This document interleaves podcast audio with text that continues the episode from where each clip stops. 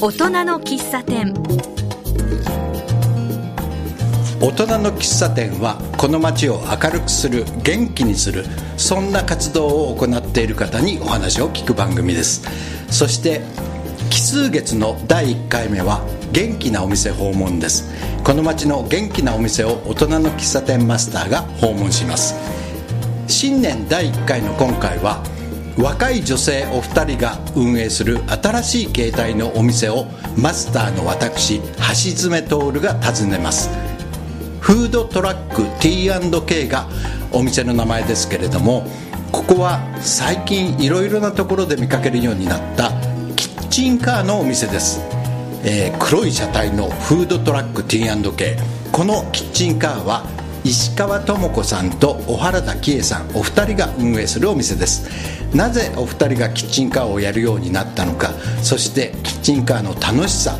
苦労などを伺っていこうと思います、えーそれでは早速お二人にお話をお聞きしましょう。智子さん喜恵さんよろしくお願いします。石川智子です。よろしくお願いします。小原田喜恵です。よろしくお願いします。はいよろしくお願いします。で早速なんですけれどもあのフードトラック T&K というのはどういうお店なんですか？そもそも何を売ってるお店なんですか、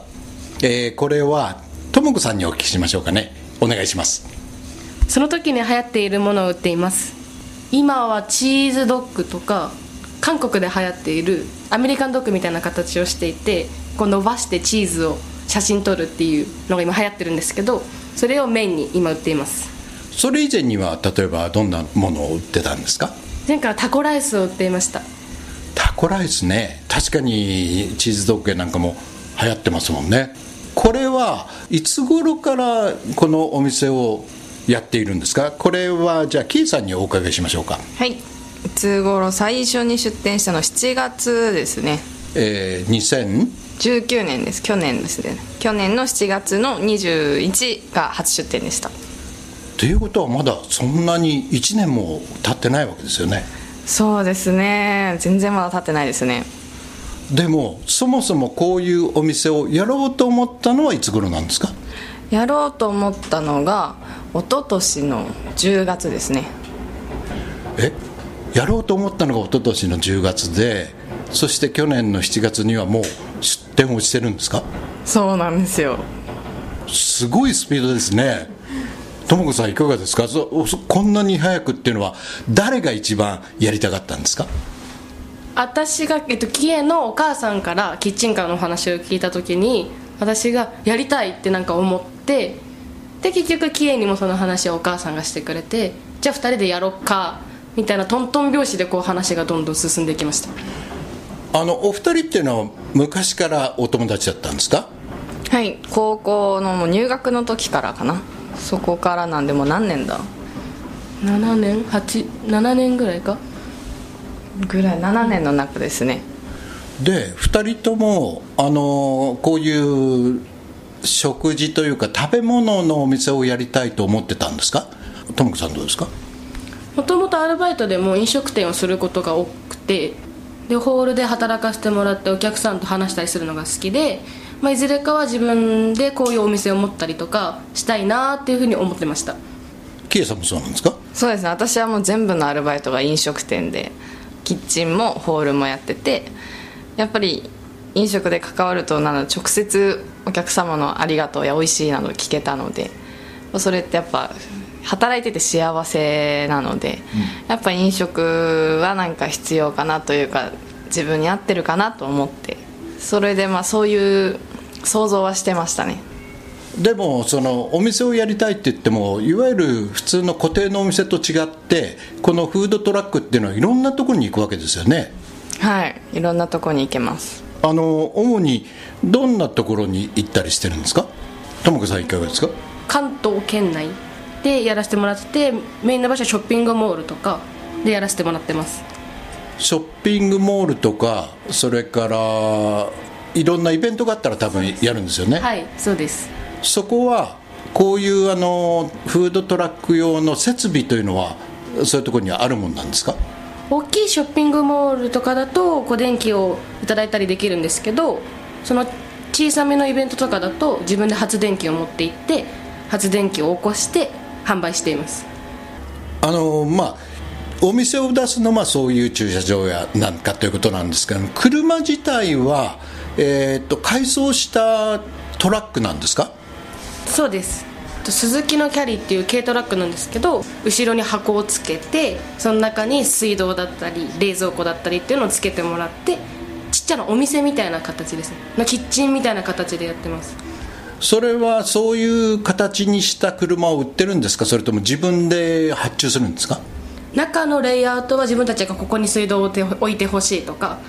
いうのは出しました。でも一応そういうキッチンカーを売ってる業者というかそういうのがあるんですね。そうです。で、えー、その車を今日はここに行こうという感じで止めますよね。そうしたらどんな感じでお店の準備をするんですか、えー、キエさんにお伺いしましょうか。まず一番最初にやることは電気ですよね。電気を通して冷蔵庫を冷やさなきゃいけないので冷蔵庫を冷やしてそこから窓が外れるんですけど販売窓を外してでそこからそうですねまず外見からやってきますね。テーブルを置いてテーブルクロスをつけてとかポップを貼ってとかやって看板を置いてっていうのをしてから中の準備に取り掛かります。あの先ほどね一番最初のところで黒いキッチンカーって言いましたけどもマットブラックでかっこいいですね。はいマットブラックはもう2人が一番最初に意見があったところなんで、うん、絶対にここだけは譲らないっていうことでマットブラックにしました。あのお店の名前のフードトラック T&K っていうのは何か思いがあってつけたんですか？まあ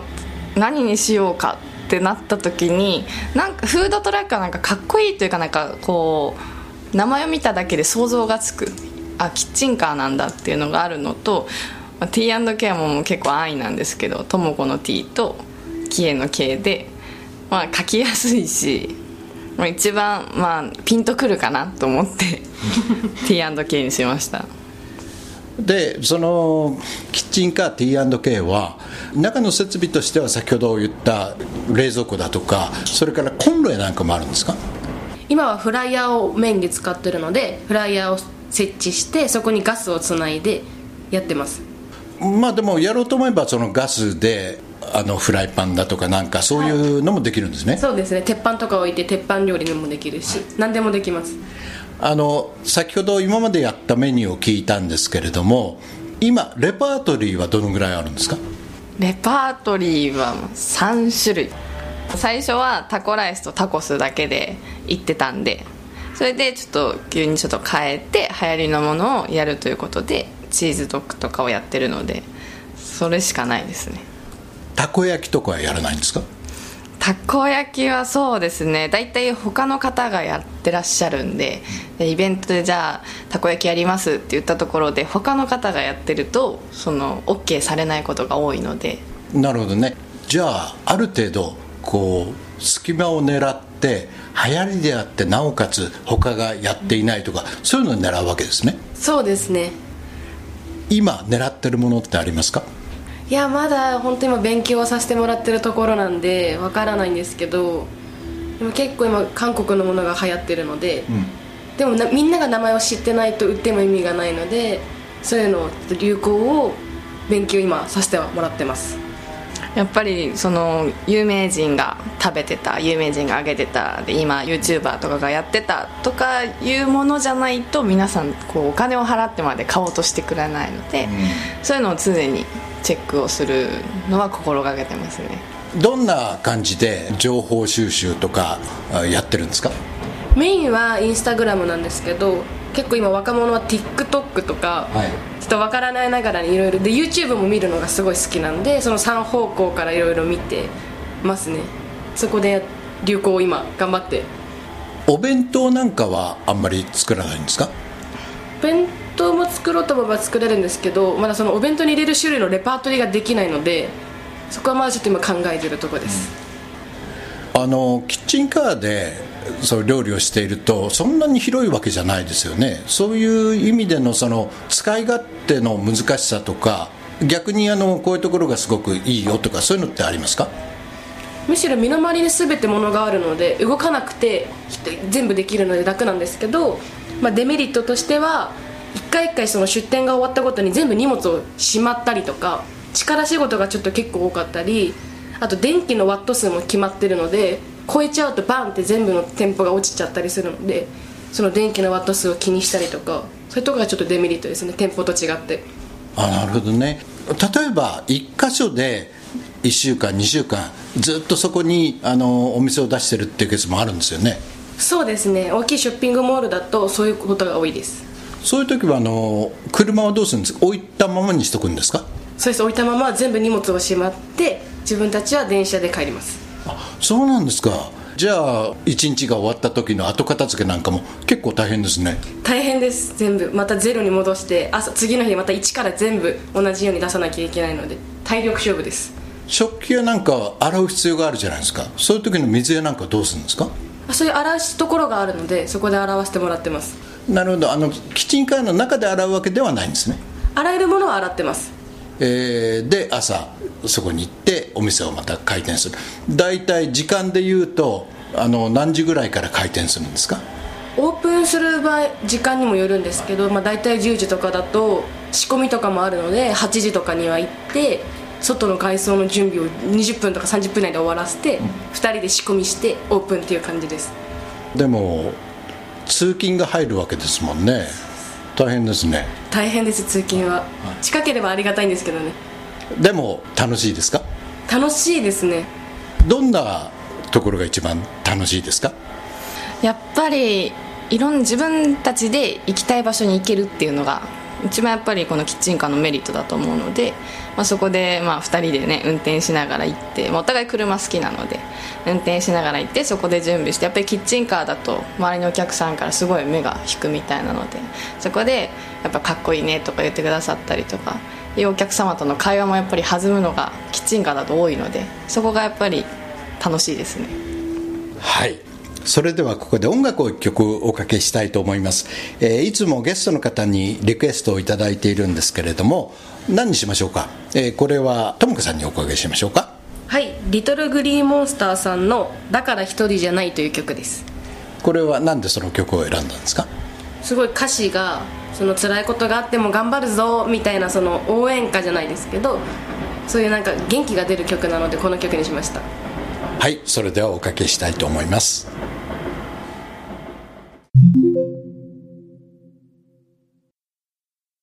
大人の喫茶店。今日はフードトラック T&K でオーナーのとも子さんとキエさんにお話を聞いています。あの前半でフードトラックをやることに関してキエさんのお母さんが提案してくれたというお話をしましたけれどもそれまでフードトラックでのお店というのはあんまり考えてなかったんですか、えー、とも子さんいかがですか？もともとお互い飲食店でアルバイトをしてたんですけどそのキッチンカーっていうのもあんまし知らなくて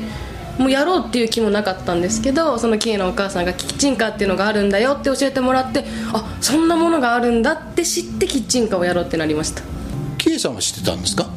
でも私はもうキッチンカーなんてみたいな考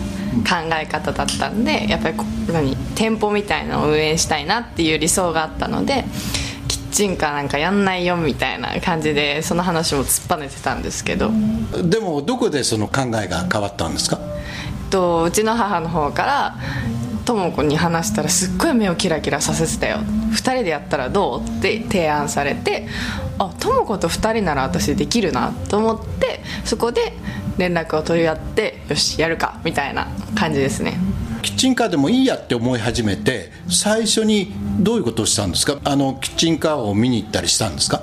そうですねセミナーっていうものがあったのでキッチンカーのセミナーに行ってその大変なこととかいいことだったりとかそういうのを話を聞いてで実際キッチンカーをやってる方とかの食べ物も食べさせてもらったりっていうセミナーに行きました。どんなところでそういうセミナーなんかやったんですか？最初にお邪魔したのが初めてのキッチンカーという中目黒でやってる方のところに行って、まあ、そこはキッチンカーを作ることもやってるところなんですけどそこでその先輩のキッチンカーの方がわざわざ来てくださって実際にキッチンカーの中を見せていただいて料理を作ってもらってそれを食べさせてもらうっていうのをやってました。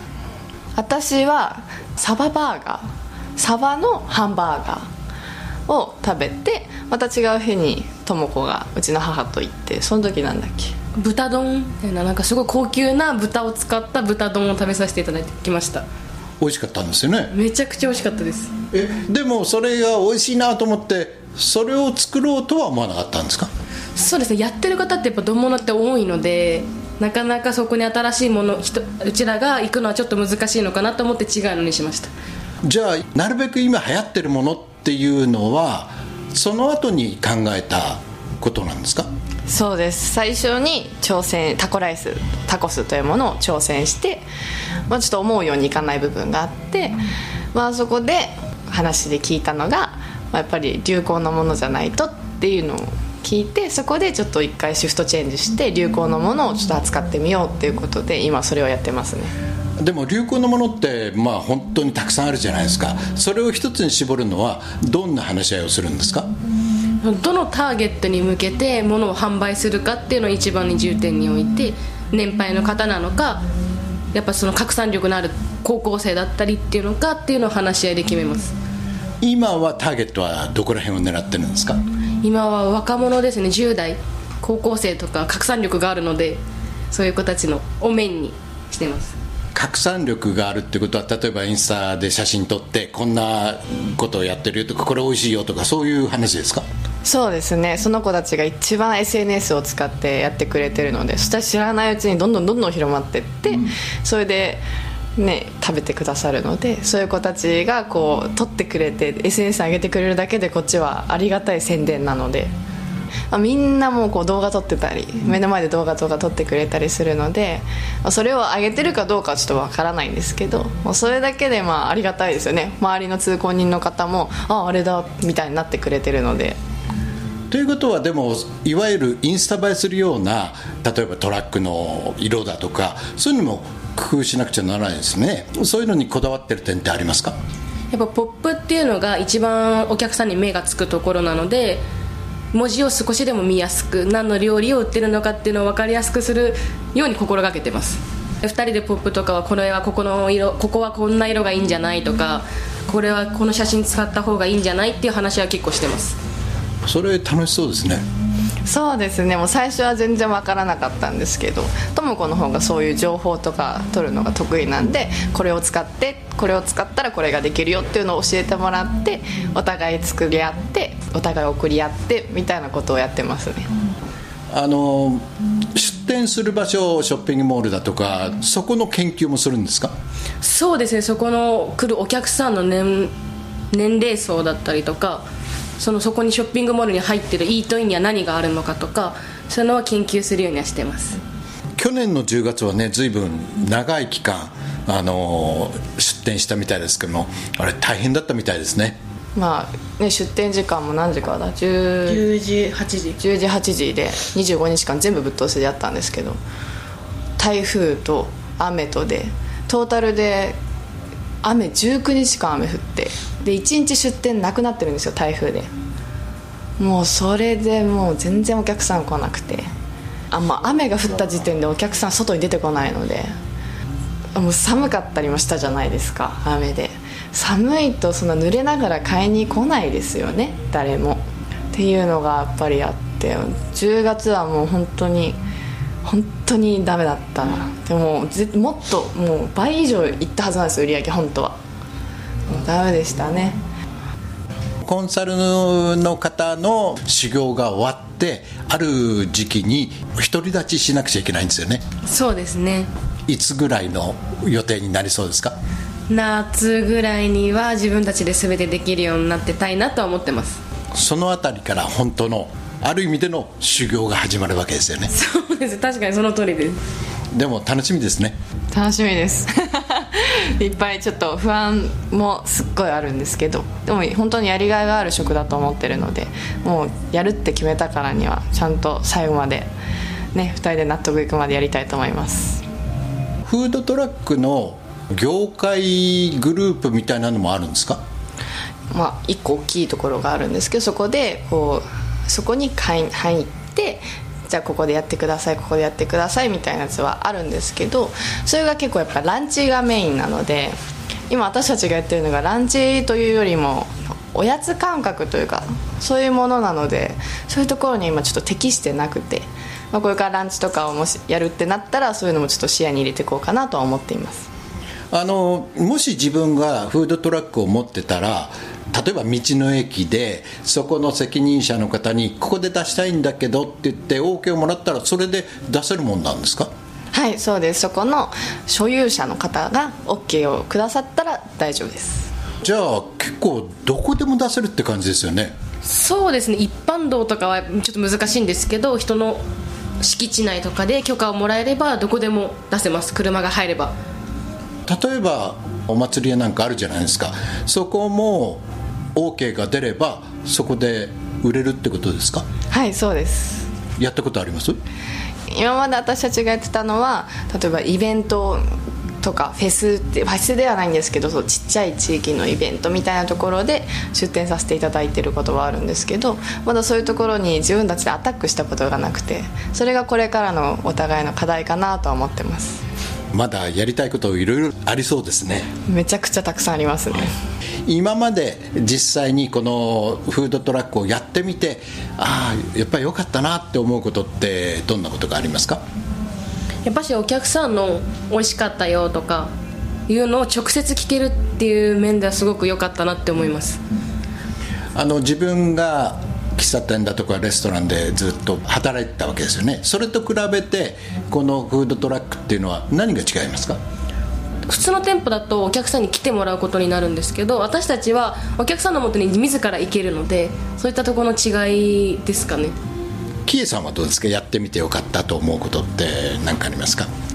作ってから提供するのが全てその箱の中なのでそのお客様がこう分かりやすい誰が作って誰がやってるのかっていうのがもう一目で分かっちゃうので普通の店舗だったらキッチンとホールと分かれてるんですけどそれで全部がこう見えるのでその多分そういうなんだろう近いお客さんと近くなれるっていうのがあるかなと思います。そうですね。お客さんとすごくいいコミュニケーションができそうですけども逆にあのリピーターっていうのはあの難しそうな気もするんですけども普通のお店だったらもう本当に1年も2年も通ってるって人がいるかもしれないけれどもその辺りの部分はちょっと普通のお店よりもデメリットなんじゃないですか？そうですね。本当一期一会なんででもだからこそ一人一人のお客さんに対して最高のパフォーマンスっていうか接客をしようっていうふうにはなりますね。パフォーマンスって感じなんですね。パフォーマンスそうですね。笑顔が大事だったりとか全部お客さんが見えてるのでそうですね少し話してあげるとか。私たちをやってることを見てねみたいな感じも少しするようなそういう意味でパフォーマンスなのかなって思ったんですけど。そうですねそういうことです。でもキッチンカーっていろいろあのいろんなレギュレーションっていうかこれをやらないでくださいとかそういうのもありそうですね。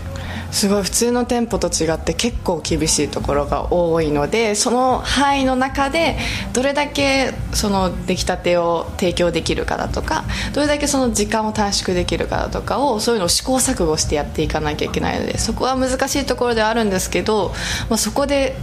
そういうのができちゃうと小さい箱の中でこれぐらいのものができるってなると多分もうどこでもやっていけると思うのでそこがすごい自分たちの糧となってますね。達成感があるってことですよね。そうですね。あもうここまでできるようになったんだ自分たちみたいなのはありますね。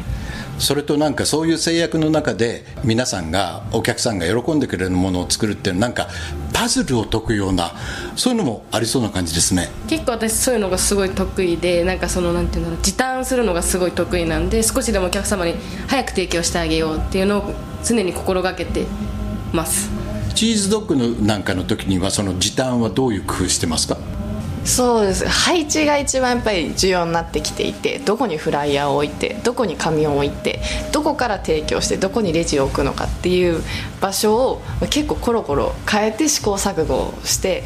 どうやったらスムーズにお客さんの注文を受けて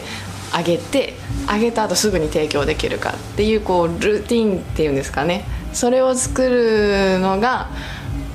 まあ一番早くできる方法でそれを2人でも毎回毎回ここをこうした方がいいっていうのをやってなるべく提供時間を早くするようにしました。まあ、上げる時間っていうのも一定の時間が決まっちゃってるので少しでもお客さんが待ってるって思わ思わないようにお話をしたりとかその無言でお客様を立たせることを少なくしてお話はするように心がけてます。あのお二人の持ち場っていうのはそれぞれあのあるんですか？例えば私が上げる係私が会計ねとか。それはもう交換でやってます。フラあの揚げ物系なので。でまましては小さい箱なので油とかがやっぱりすごいんですよね。でまあフライヤーの近くだとちょっと気持ち悪くなっちゃったりもやっぱりした時もあったんで最初の方は。だからもう毎日交代で今日は私がレジの方ね。じゃあ今日は私は油の方ね。っていうふうにはやってますね。あの今後のね、えー夢とか希望とかいろいろあると思うんですがとも子さんはどんな夢がありますか？今はキッチンカーをやってるんですけどもともと私お年寄りがすごく大好きなんですよ。なので将来的にはその家の近くにコンビニとかスーパーがないお年寄りのお家に行って食事を届けてあげたりとかお話し相手になってあげられるようなお仕事をしたいなって思ってます。ケイさんはどうですか？キッチンカーでの最終的な夢っていうかやりたいことはそのランチとかでの営業ランチでこうお弁当とかを提供するのがキッチンカーでの夢なんですけど私はともこと違ってあの障害ある方がその妹の影響ですごい興味があってもう障害ある方と一緒に働きたいなっていう思いがずっと強くて、まあ、それの糸口としてキッチンカーから始めてみようということで今キッチンカーから始めたんですけどその子たちとキッチンカーをやるのもいいし何か店舗を持つのもいいなと思ってるんですけど私はその障害持ってる方ともうちゃんと楽しくあとまあ農家とかもそういうのもやれればいいかなと思ってます。あの元気なお店ということでねあのお伺いしたんですがまさに本当に元気なお二人でした。今後のね夢の達成のためにぜひ頑張ってくださいね。応援してます。今日はどうもありがとうございました。ありがとうございました。ありがとうございました